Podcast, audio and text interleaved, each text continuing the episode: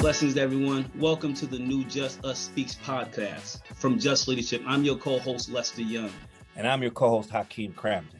Just Us Speaks is being produced to amplify the voices of directly impacted people, particularly the voices of formerly incarcerated people.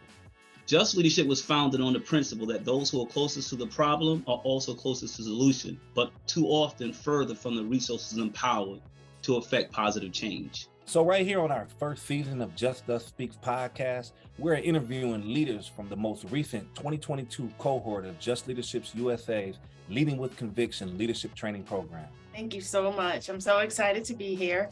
Thank you all for having me. I really appreciate it. Thank you. Thank you, fellas. This is What's exciting. going on?